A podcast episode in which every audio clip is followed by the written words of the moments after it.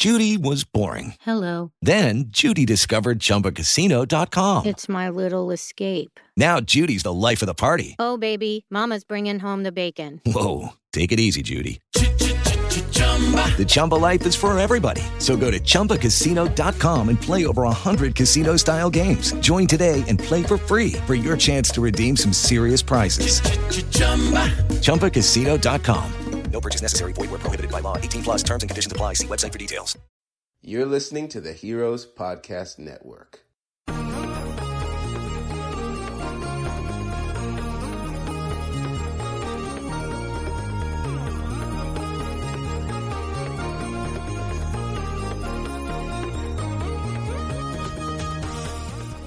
Hey everybody, welcome back to Red Shirts and Runabouts episode 56. Uh, this is a big weekday episode uh, because my co-host has returned. Greg, welcome back, buddy. Hey, Derek, it is very good to be back, and um, sorry I was gone so long. No, it's okay. We just we missed you. We missed you, but uh, Ray and Zach filled in while you were gone. We did a lot of movie reviews. We reviewed all the, the TNG movies and the Kelvin movies and Galaxy Quest and the short treks. Yeah, So- I, I was listening to y'all. I was like, oh, they don't even need me anymore. I was like, oh, all this because of a hurricane. Well, you know, you have a very important job. I mean, we we, we were we were able to just not have to go anywhere. So Well, it's not that important right now, though. Oh, yeah, there's that. But I'm glad to have you back and just in time for Discovery season 2. just in time for season two and a whole slew of, of more Star Trek news basically every day right now. Oh man, there's been so much stuff since just even last week when we recorded the last episode of, of this show. Uh, where I guess so today we're going to be talking a lot of news and we'll talk a bit about Discovery season two as we ramp up for that. And then next week is when we start our reviews of episodes again for Discovery. So, Greg, where do you want to start off? What news do you want to hit first? Maybe let's talk about the um the probably the let's just start off off the fact that the really nice easy one, the fact that they're starting with they're going to be having multiple Trek projects running because you're going to have Discovery, you're going to have the new Picard show, the new Michelle Yeoh show, the animated show. Um they're really unloading with Trek content all of a sudden. Yes. Uh, some people are a little nervous that maybe it's too much, but you're right. I mean, we so we part of the news is the Michelle Yeoh show, which we'll touch on. Um, but that basically means that there are at least three full time projects, like ongoing series, that are in some form of development right now, um, which is pretty crazy. So Kurtzman also, uh, Alex Kurtzman, uh, for for those curious, he's basically running Discovery. It's kind of his baby. He worked on the Kelvin films as well. Um, uh, has basically said that short treks will also continue in the spring after season two of Discovery is over. Yeah, and I mean they are ramping up so many projects across all different timelines, but different medias even. Because with the animated show, we have we don't really know what that's going to be like, and like you said, with the short treks, and even constantly hinting that, you know, is uh, is Tarantino's movie happening? People want it to, but is it going to happen? So I mean, it, it's almost kind of like you said. There's a lot of it out there. It's it's very similar to what Disney's doing with Star Wars and Marvel and mm-hmm. it makes me nervous because sometimes when you diversify too much, you stretch out your limited resources. But sometimes, if a, if a studio is willing to take a chance, and maybe the animated series only gets twenty four episodes or something, and then they scale it back, or the Picard series, they're they're they're you know they're not saying it's going to be another seven year series. So if they are going to just take a chance on like single season, you know, experiments almost, I mean, the Star Trek universe is huge. They could do that. There's plenty of canon content out there to make a show on or make a make a story about. Yeah, I think a lot of people were expecting an anthology series. Um, even when Discovery was originally announced, people were, you know, guessing that it was going to be an anthology series. But yeah, as we know, it's not. It's an ongoing series.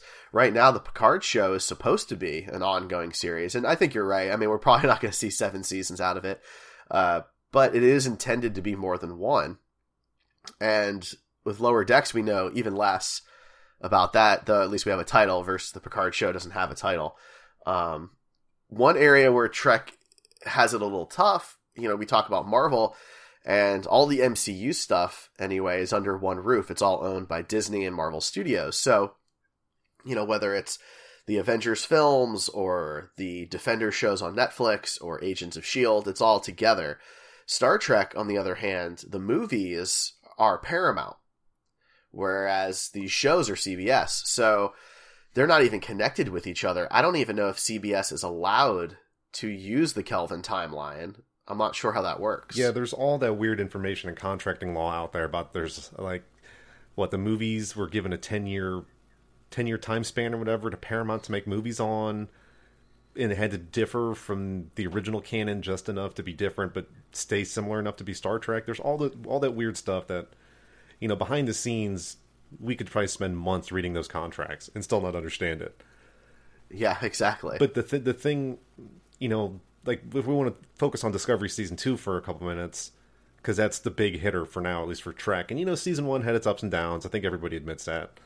Um, you know, I was reading an article the other day where some uh, another critic was saying, "Oh, Star Trek Discovery season two is the best season yet," and I'm like, "Well, there's only two. I'm like, it's, it, it, you know, that's not a.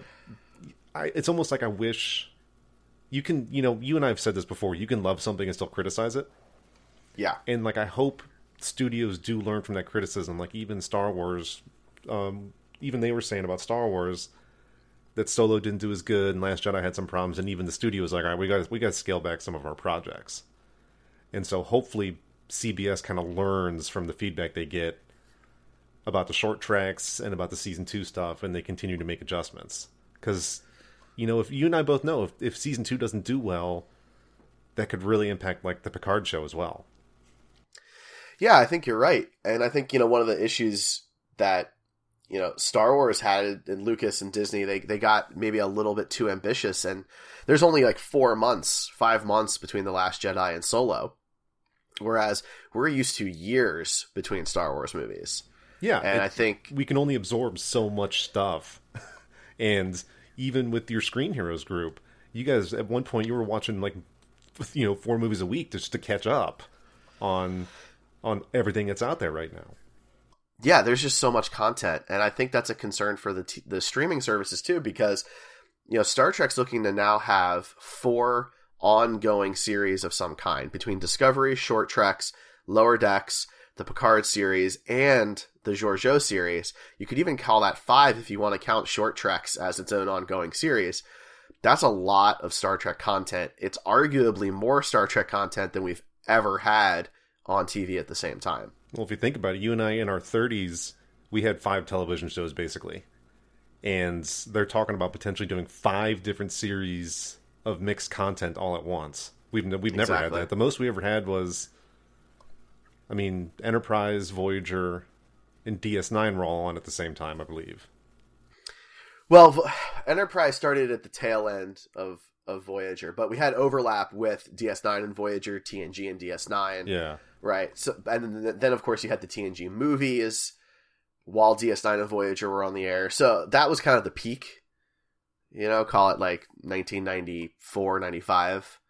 Um, but yeah, I mean, this is just, it's a lot of content. It really is. And we, we just know so little about it at this point. Um, you know, as far as the lower deck show, you know, Kurtzman made sure to note that it's not going to be a Rick and Morty show right? So, um, you know, it's from the one of the the writers of Rick and Morty, but it's not a Rick and Morty show.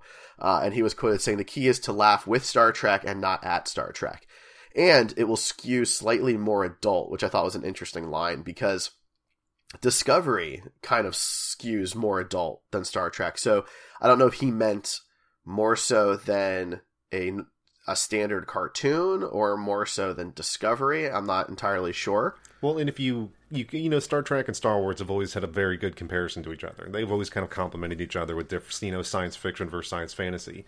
But there's a lot of people out there, a lot of Star Wars fans that would say that the Clone Wars TV show was some of the best Star Wars content they had in years.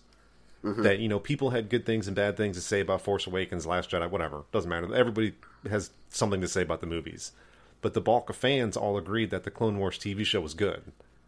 It was like that one beacon that everybody's like, it was a great show. We're sad to see it go. And like you've brought up before, there's so much you can do with an animated series that you it necessarily doesn't translate well to live action. But on animated, you can do all sorts of fun stuff. They could do all sorts of you know space battles that are easier to produce that still look great. Exactly. I mean, that was the key of the original animated series. You know, let's not forget Star Trek's done this already.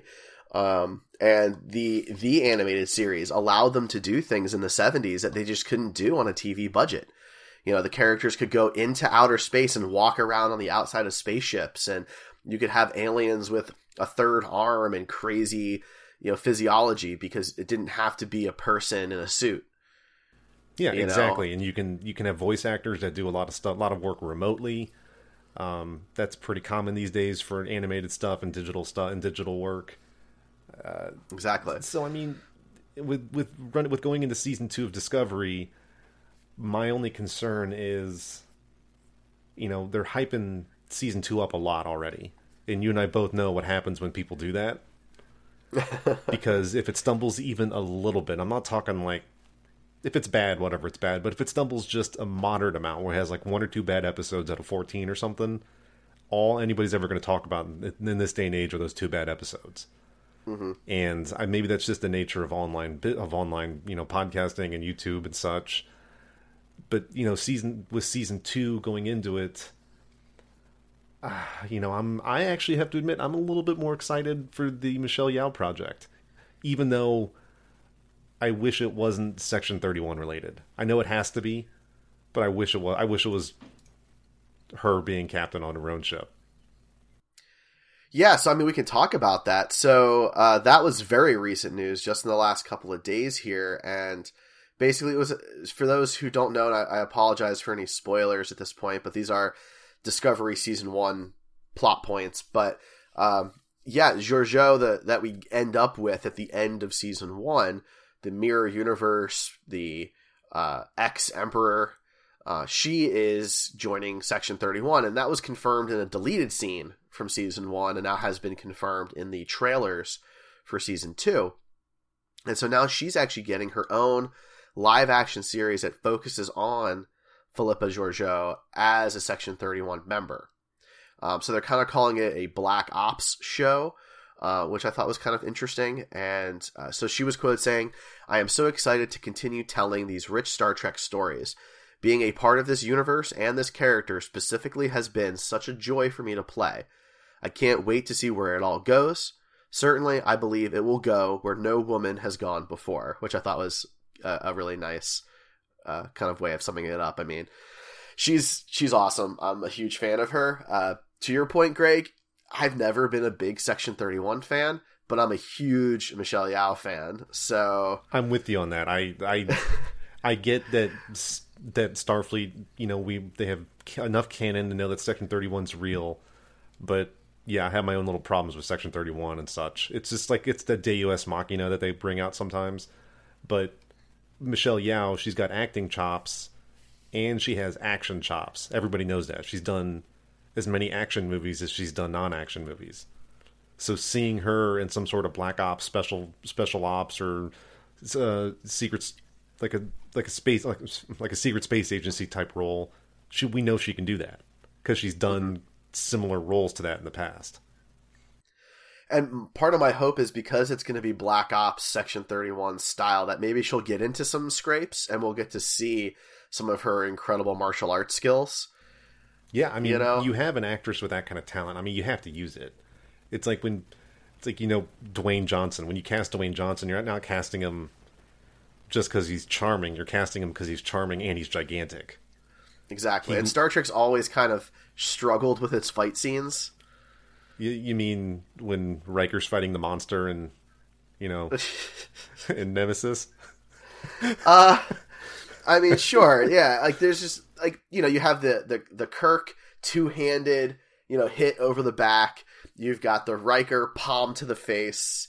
You know uh, those types of things, but you know, with with an actor like Michelle, I mean, she she really can fight, and she's done choreography for martial arts films many many times, and so this is an opportunity to actually have decent fight scenes in Star Trek. yeah, I hope they don't skimp out on it like with DS9 when the Klingons board the station. And okay, I don't care if Jadzia Dax has been using a bat'leth. The Dax symbiote's been using a bat'leth for 300 years. It's still a Klingon warrior that weighs 300 pounds swinging at you. And, Right.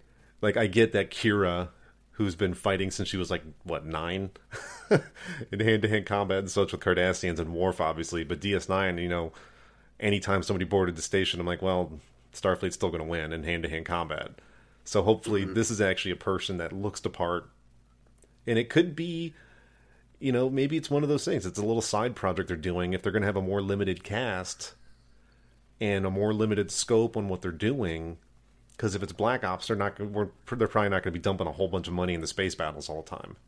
right. It's going to be Black Ops, maybe Special Forces type stuff, which could be really cool. Well, You know, I think I think you, uh, Jeremy, and I last year were talking about it'd be cool to have if if um if they actually would have made Into Darkness more of like a James Bond type Star Trek film. And maybe that's what they're going to do with Michelle Yeoh because she, we know she can do that. We know she can act like that. Well, right. I mean, one of the whole points of Section 31 in the Prime timeline, you know, was that they were covert. It was Black Ops. They were always there, but you never knew it. They had agents implanted all over Starfleet and even within the Klingon and Romulan empires and, you know, all of that. It was, it was super covert, like James Bond stuff.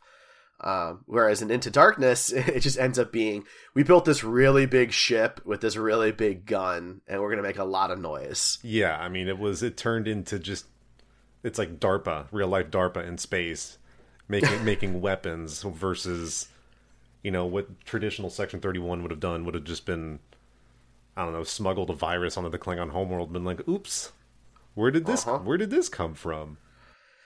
Exactly, exactly. And so, I mean, this this gives us an opportunity to see a part of Star Trek that a lot of people don't like. Um, a lot of people have a problem with Section Thirty One. Just just the concept of it, the idea that it exists, kind of flies in the face of Gene Roddenberry's future.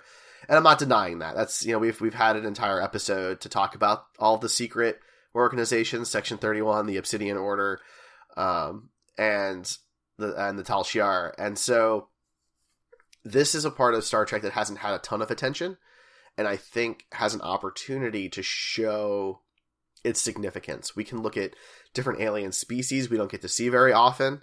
Uh, we can see different types of storytelling, right? One of the things that Marvel has started to do is make genre films, right? Like Ant Man was a heist film, right? Yeah. You know, this could be our the covert ops Star Trek, the James Bond Star Trek.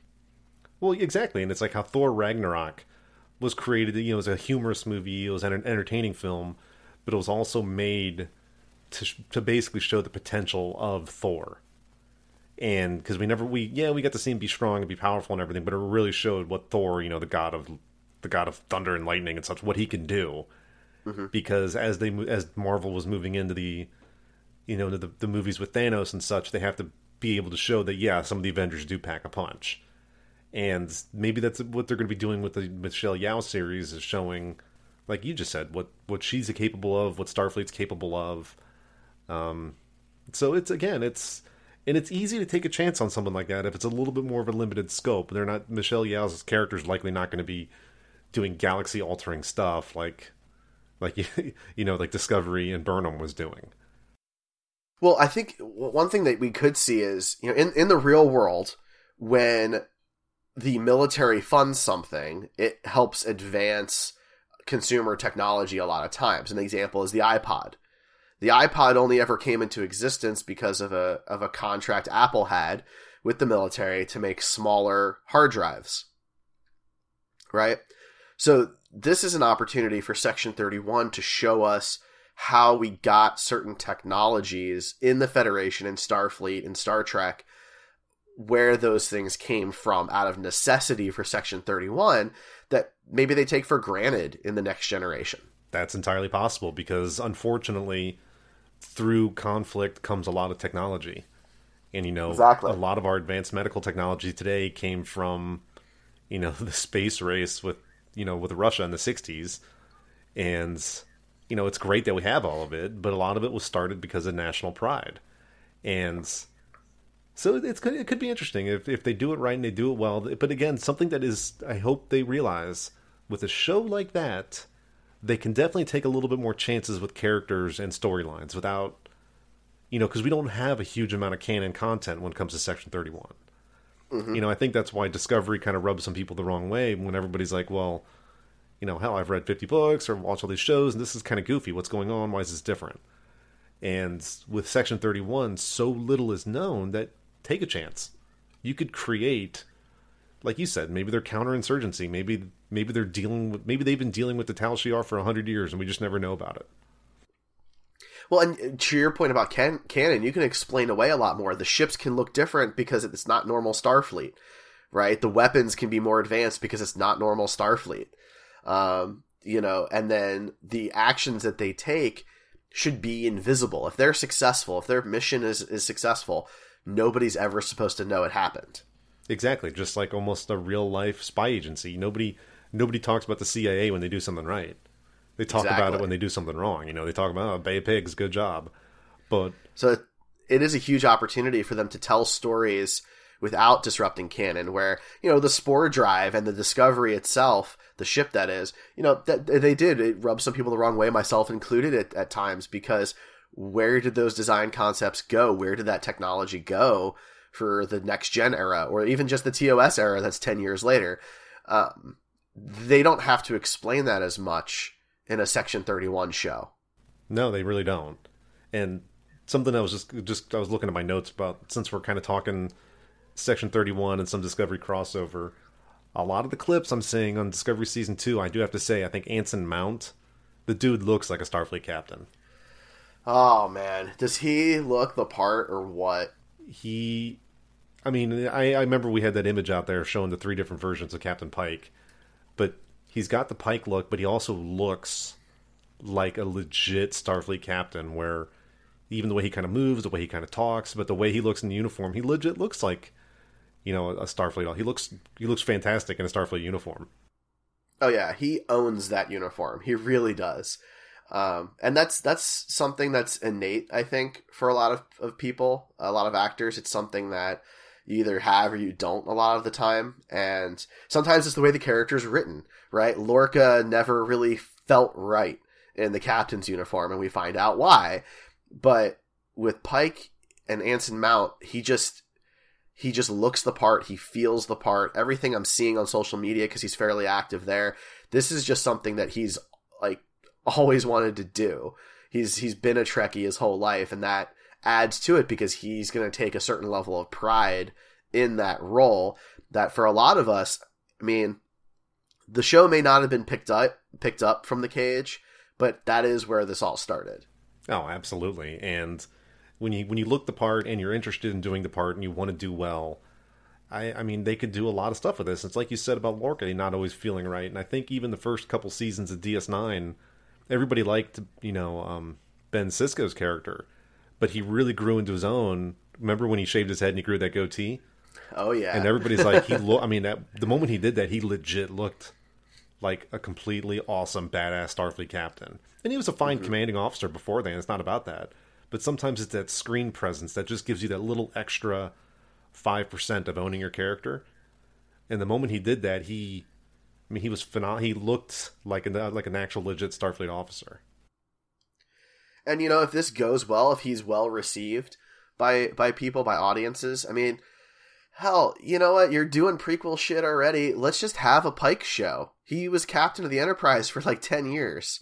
Well, and that's the thing, and that you know that was one of the rumors of the Game of Thrones prequels. I'm only going to talk about Game of Thrones one time, but when they're talking about the prequels, they were talking about doing like I think they scrapped it, but they're talking like doing five to seven season, but each season was something different. Like season one is Robert's Rebellion, and season two is the Dance of the Dragons and all this stuff. Like like you said, the anthology. Right. If if season two does well, and the Picard show does well, and the care and the actors and actresses are interested, they could do an anthology series where one season is Pike on the Enterprise for 15 episodes, and you know season two or whatever is Rachel Garrett on the Enterprise C or something like that. I mean, they That'd be cool. They could do that. It's just that would that's a huge risk. There's not a lot of shows that do that unless you're talking like a true detective type. But it's because they can wipe the slate clean on that show and start all over, basically. Yeah, but it is getting to be more popular, and you know we have more of the. It's all streaming, right? And things can tie together and cross over, and you know you could do an enterprise show, right? Like, and, and, I mean, you're not going to want to call it enterprise. We have that already, but you know, whatever that title would be, and you can follow Pike, and you could even have the crossover episode where the Shenzhou shows up and Georgiou's the captain, and you know it's it's because it's before Discovery takes place. You could do that, um, or you know you could have it take place now when Discovery is taking place, and just have have us learn about Pike, have us learn about Number One and and Spock and how they got to where the accident happens and he, you know, hands the ship over to Kirk and all that type of stuff. I mean, you could do all of that. And I think that's interesting storytelling that a lot of Trekkies would want to see from a prequel perspective. If you're going to do prequel stuff, let's start filling in the blanks of things that have only been alluded to. Yeah, that way and I know it's oh, it's so easy to say who cares about canon, canon's not important, but you know, background and context is important when it comes to stories. And so yeah, start taking start filling in those gaps and you know, you saw my post on Twitter earlier this week. If if CBS is listening, I just just call LeVar Burton, guys, and do a show in 2395 about the USS Challenger with him commanding. And I would I would watch the hell out of that. Man, if we don't see so okay, that that leads us to the Picard series. So the Picard series uh, is moving forward. Things are, are moving well. They're actually anticipating a late fall release for the show in 2019, which is earlier than I expected. I expected 2020, um, but it ta- you know they've they've said this is going to take place after the destruction of Romulus. So for those that have done their homework, right? That's what created the Kelvin timeline. That's where Spock got thrown back in time with the Narada because Romulus was destroyed. Well, people still were in the prime timeline when that happened, and we're going to follow what happens to Picard after those events. Well, that's around the end of the century. So, Captain LaForge should be a thing. Absolutely, and I would love because you know LeVar Burton stays very active with the fans and with Star Trek community and such, and that'd be you know it'd be great. He looked great in the captain's uniform on that the, the Voyager clip. Um, I know Patrick Stewart has said he would love to get some of the other cast and crew involved if they're interested, and it's you know it's obvious that Patrick Stewart really wants to do this. Yeah, absolutely. Like he has been involved in the writers' room. He's pitched ideas. He's talked about what he wants from the show because he he's one of the more protective people of the franchise because it's something he takes a lot of pride in. And so he wasn't going to do this for anybody for any reason. It had to be right. So I, I mean, I trust him to make that right call. But it would be a shame if we don't see any of these other characters. Everybody from from TNG, DS9, and Voyager who was alive when those shows, you know, ended, those characters are still around, and we could see what they've become, what they're doing. You know, it, did did Harry Kim ever get promoted from ensign? you mean the seven year ensign? Yeah. you know, is he still an ensign somewhere? That poor guy. Uh, you know, did Riker stay on the Titan for a long time, or did he move up to admiral like we saw in All Good Things? Because this show the Picard series basically takes place when the alternate future and all good things took place. So, is that what we're going to see? Are we going to see Admiral Riker? Are we going to see you know, Captain Beverly Picard? Or is she going to be Crusher? Or did Data put the weird streak of white ha- white in his hair? I don't know, but uh, these characters are all there, and it does seem like a waste to ignore that I would agree with you because there's so much background and history and chemistry among that cast and crew that if they're willing, even if they're only talking like one episode each or an episode here and there or something, the fan obviously the fans are going to love it. and I mean, so we don't have to worry about that. But there's so much history between them as cast members that they could bring into the new show. The destruction of Romulus, and maybe, like you said, it's the part of all good things where you know the Klingon Empire is getting ready to invade Romulan Romulan space or take advantage of it. And that's Picard is trying to negotiate a peace or something, and he's negotiating a peace while Admiral Riker is organizing a task force and all this jazz. I mean, there's so much stuff they could do that you know, and that's one thing you you heard me complaining about last year. Is what I want is I want Star Trek to be fun again. Take a few chances here and there, and I think you can go a long way. And especially when you have an actor with the chops of Patrick Stewart, you know the dude can act. Oh yeah. I mean, he's he's been phenomenal in basically everything he's done. So let him just be an older, wiser Picard that has served in Starfleet for you know 45 years, and now he's trying to live out the, his remaining years in peace or something yeah, there's just so many options. There's so much they could do, and they're playing a lot of it really close to the vest, which is fine. I don't I don't need to know every detail. Um, I am really curious what the show will be called. There's no title yet, and you know, part of me feels like this is going to be like Avengers Endgame all over again, where the very first guess ends up being what they go with, which is just call it Picard. Yeah, because we know next to nothing about this show. We know that it has Picard involved or Patrick Stewart, excuse me, and we know he's playing Captain Picard, but we really have no. We have no. There's no teaser images. There's no trailer images. There's no hint at costumes. We know next to nothing. All we know is when it takes place, yeah. you know, and what's big about that, and probably what makes me the most excited for this show, aside from Patrick Stewart being one of my my personal idols and Captain Picard being my my role model. Um, it's the fact that it takes place farther in the future. It moves ahead, and while some people may not care about canon, that's fine. I do. I take canon very seriously, and this allows them to write new, exciting stories without being beholden to canon events that happened after or at the same time that they could contradict, like Discovery has to struggle with or Enterprise had to struggle with. They don't have to do that with this show. No, I completely agree with you, and I'm also in the same boat as you, where I think canon canon matters. Canon's important. The uh, the history of where people came from and decisions they made in the past.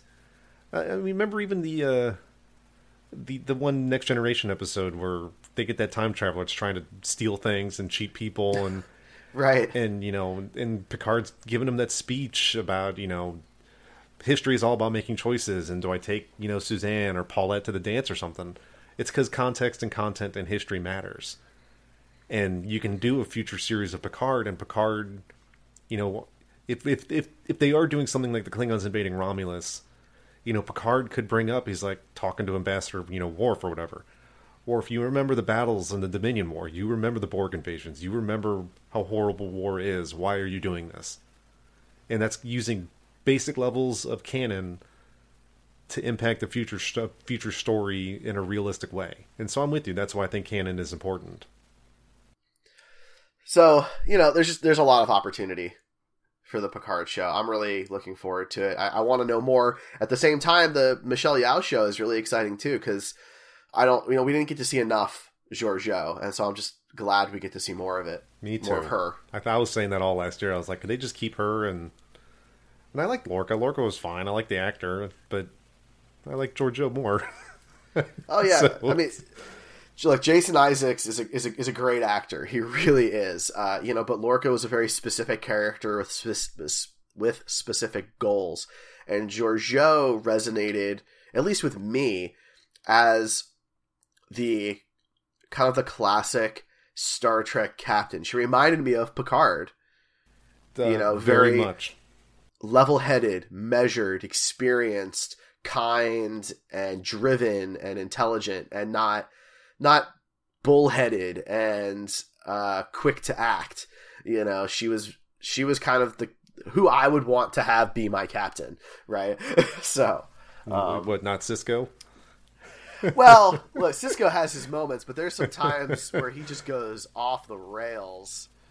You know, we've talked about that. Yep. You know, um, and look, you know, an argument could be made that uh, he got results. He definitely he definitely got results. he definitely helped end the the worst war in Federation history. You know, so there is something to be said for that. Uh, I definitely don't want to take that away from him. But uh, if I was going to be captain of a starship, I would want to model my strategies, my captainness off of Picard and Georgiou. Yeah, I'm with you on that.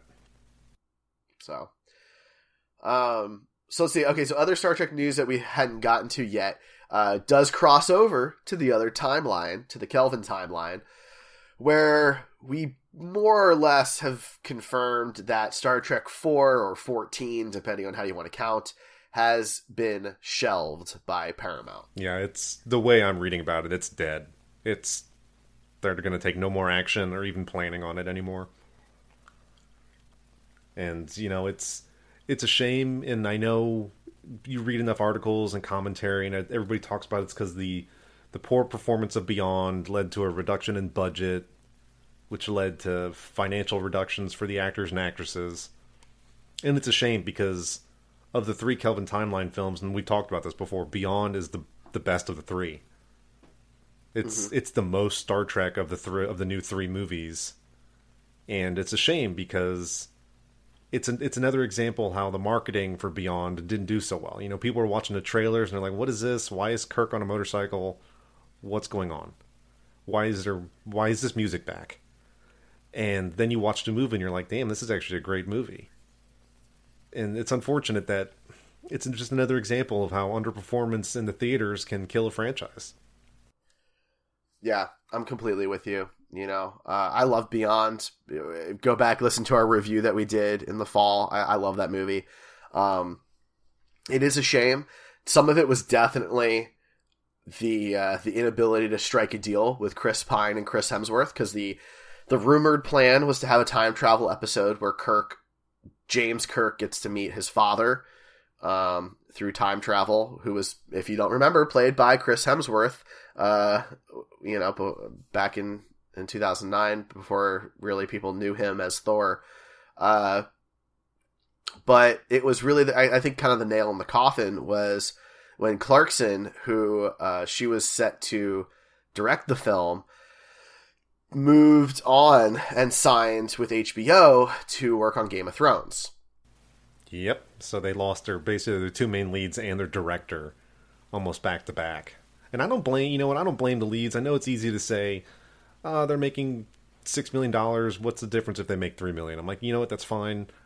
I I I get. I completely agree. You know, a million dollars is a lot of money. But at the same time, I also understand when the actors are like, "Look, we signed contracts," and I get it. I, I you know I don't think they're trying to hurt Star Trek or hurt the series. It's just they want studios to hold up to their obligations as well because you know let's face it, the studio is going to make way more money than any single actor is going to make anyways. Well, and both of these guys have big things going on. I mean, obviously, Chris Hemsworth is Thor, and the MCU is massive, and Thor just you know is coming off of Ragnarok, which is phenomenal. Uh, Chris Pine has a ton of stuff going on. You know, he's set to return in Wonder Woman 1984 as Steve Trevor, and um, you know these are big time actors. These are A list actors. Star Trek as a franchise is not really used to having A list actors in the main cast. Yeah, and I mean, you got Zoe Saldana that was filming the other Avatar movies. She's also got her MCU credit behind her. I mean, mm-hmm. you've got Zachary Quinto who said he wants to he wants to continue doing Spock, but he also has other projects he wants to work on. And you know, yep. Simon Pegg is always in the writer's house somewhere working on something. So you have a cast and crew that, like you said, they weren't. Star Trek didn't make any of these actors or actresses. You could say it maybe gave Chris Pine and Chris Hemsworth a bit of a bump, but all of these people were doing side stuff early in their career when they got big. None yeah. of them were none of them were specifically made huge because of Star Trek. And that's a big difference, you know. While you know Patrick Stewart, of course, was you know and still is a phenomenal Shakespearean theater stage actor, and you know, LeVar Burton, of course, had um, Roots and Reading Rainbow, and Wil Wheaton had Stand By Me, and uh, you know things like that. Most of these, most of our main Star Trek actors became famous from Star Trek. I mean, absolutely. Patrick Stewart did a hundred films and a hundred plays before he ever stepped into the uniform as Captain Picard. But when you when somebody says the name Patrick Stewart, even non Star Trek fans are like, "Oh, that's Captain Picard." Right. It's like it's just it's Ian McKellen, it's Gandalf. It's Mm-hmm. he's done hundreds of movies, excellent movies. But when you hear the name, what do you think of? You think of Gandalf. It's his um oh, what's the there's a there's a word for it when you hit like your I don't know, your prime or something. You're you've where you've always been successful but you hit your prime goal of completing something. That was Patrick Stewart when he became Picard. And that was whether he wants to admit it or not. It's it's like Leonard Nimoy. Remember, you know, I am not Spock. But then a couple years later, he writes a book. and was like, oh no, I am Spock. it's like he accepted it. He was like, this is really what helped make me who I am. Well, that goes back to that struggle of being typecast. You know, uh, Denise Crosby struggled with that, which is why she left the show.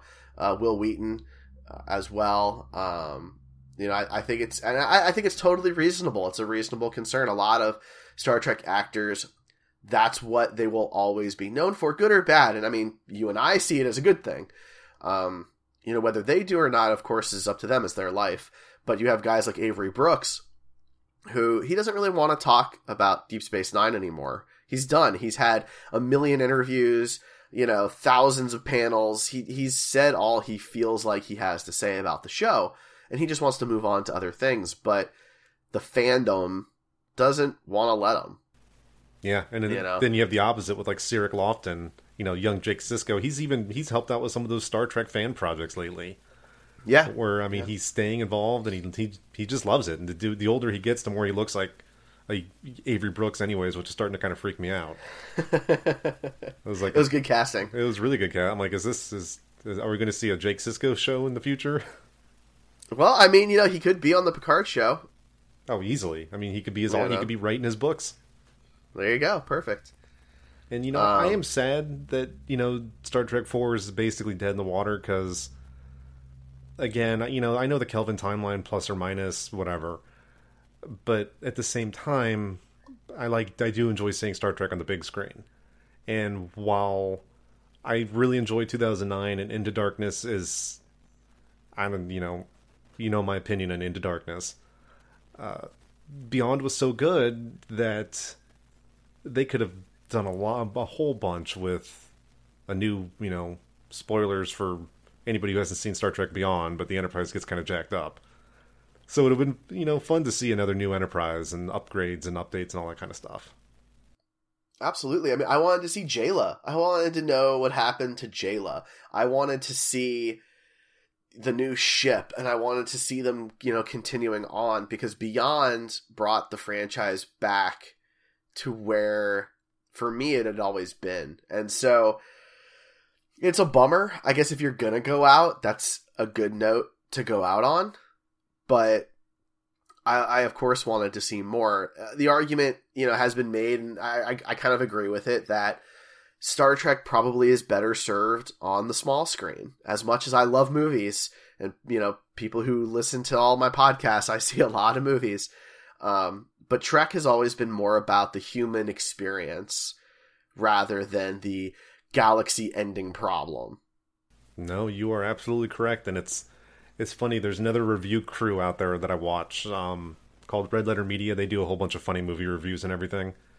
They're the you, you know them. They're the famous people that did the 90 minute Phantom Menace review. Nah, and they've done a bunch of stuff. But they did a recent a rewatch of Star Trek One, the motion picture, a couple weeks ago, and they actually brought up a lot of good points about how Star Trek One is literally like a, just a gigantic Star Trek episode on the big screen, right. and that the older people get, the more they appreciate the motion picture. And, and I'm like, they're actually right. The more the older I get when I watch it, I'm like, I remember not liking it as a kid, but the older I get, the more I appreciate it. And it's like you said, it's maybe it's because Star Trek is a small screen content that's just occasionally is on the big screen. But you know, Wrath of Khan's a perfect example. Yes, there's some awesome space battles in it, but nobody remembers it because of the space battle. They remember it because Khan and Kirk and the performances of the cast and crew around them mm-hmm. and that's that's a small screen thing. Whereas in a movie, you know, people it's so easy to complain about. Oh, look, another gigantic blue space beam. I'm like, well, in movies, people have to have like the general movie going audience has to have a villain. They have to know why to root for the good guys and why to root against the bad guys. It you know when people complain about gigantic super weapons in Star Wars, I'm like the Empire's been doing this for like 50 years. You think they're just going to suddenly stop? Mm-hmm. And it's because people need a villain to count to have the good good people counter. Yeah, no, I think you're totally right. And you know we so, can, we can say we don't don't don't think it was done well. Like I don't think it was done well in Into Darkness at all. But there's a villain. You understand why you don't like the villain. You try to make him sympathetic. Um, I don't know, but it's there's a lot of Star Trek coming up. we could probably spend yes. another five hours talking about all this new stuff. Well, so speaking of that, so this episode comes out on Thursday, January 17th. It's our new release day. It also happens to be the premiere of Discovery Season 2. That's not an accident. Um, and I, I, we talked a little bit about this last week, but Greg, I wanted you to have a, an opportunity to answer this on Twitter.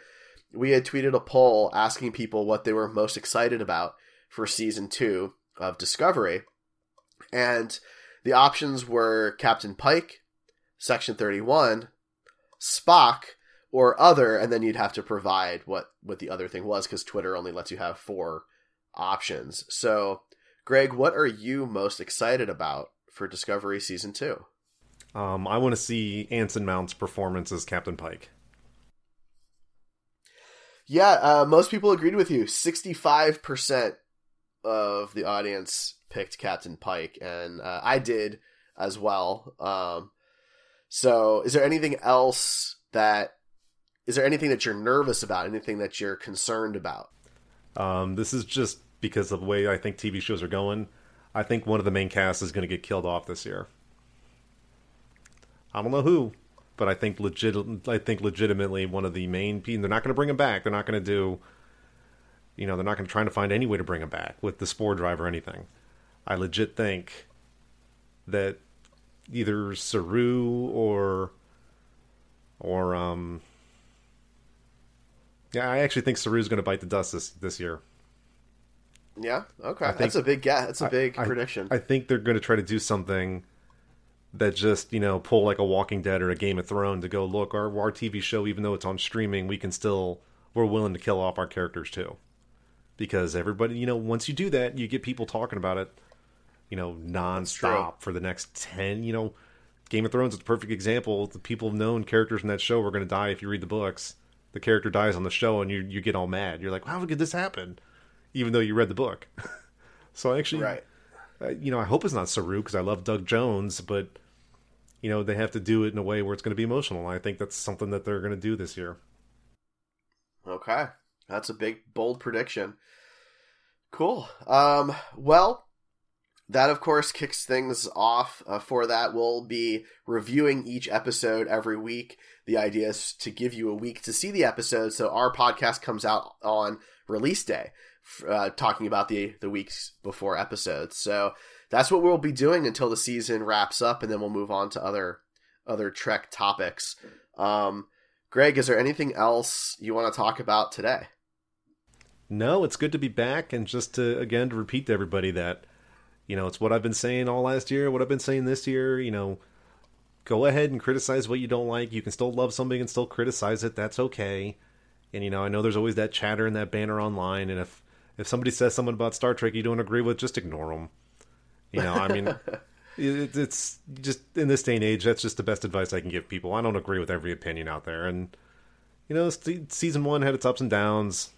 You know, I don't, but it's Star Trek, and I'm glad to have Star Trek back, and I'm excited if they start digging into some more Star Trek. You know, let's see what other content they can come up with because they're obviously listening to the fans. The fans said they wanted more Star Trek, and now we could be getting you know four shows simultaneously. Mm-hmm. Absolutely. Well, I'm really glad to have you back, buddy. Um, I'm looking forward to talking Discovery with you and continuing our our journey together. Me too, my friend. All right. Well, then let's wrap up here. Um, Greg, if people want to reach out and talk to you out on the internet verse, where can they find you? You can find me on uh, Twitter at the underscore bittersteel And same way on uh, if you if somebody wants to email me, it's the underscore bittersteel at yahoo.com. I'm pretty active on Twitter, so that's probably the best well best way to get a hold of me. Awesome. And I am the Star Trek dude on Twitter as well. So come talk to both of us. We will be really excited to talk Trek in general and of course Discovery as season two kicks off here. We are Red Shirts and Runabouts. You can follow the show at Red Shirts Pod on Twitter or at Heroes Podcasts on Facebook, Instagram, or heroespodcasts.com. That is our network, the Heroes Podcast Network. The show is on Apple Podcasts, Google Play, Blog Talk Radio, all that good stuff, anywhere you can find a podcast. We hope that you will join us for our Discovery Season 2 journey, and we'll catch you next time. See ya. Red Shirts and Runabouts is part of the Heroes Podcast Network and is executive produced by me, Derek Mayer. Our music is by Flying Killer Robots. Please consider following us on social media at RedshirtsPod on Twitter or at Heroes Podcasts on Facebook, Instagram, Twitch, or Patreon. You can also go to heroespodcast.com to find all of the episodes for Red Shirts and Runabouts, as well as the other shows on the Heroes Podcast Network.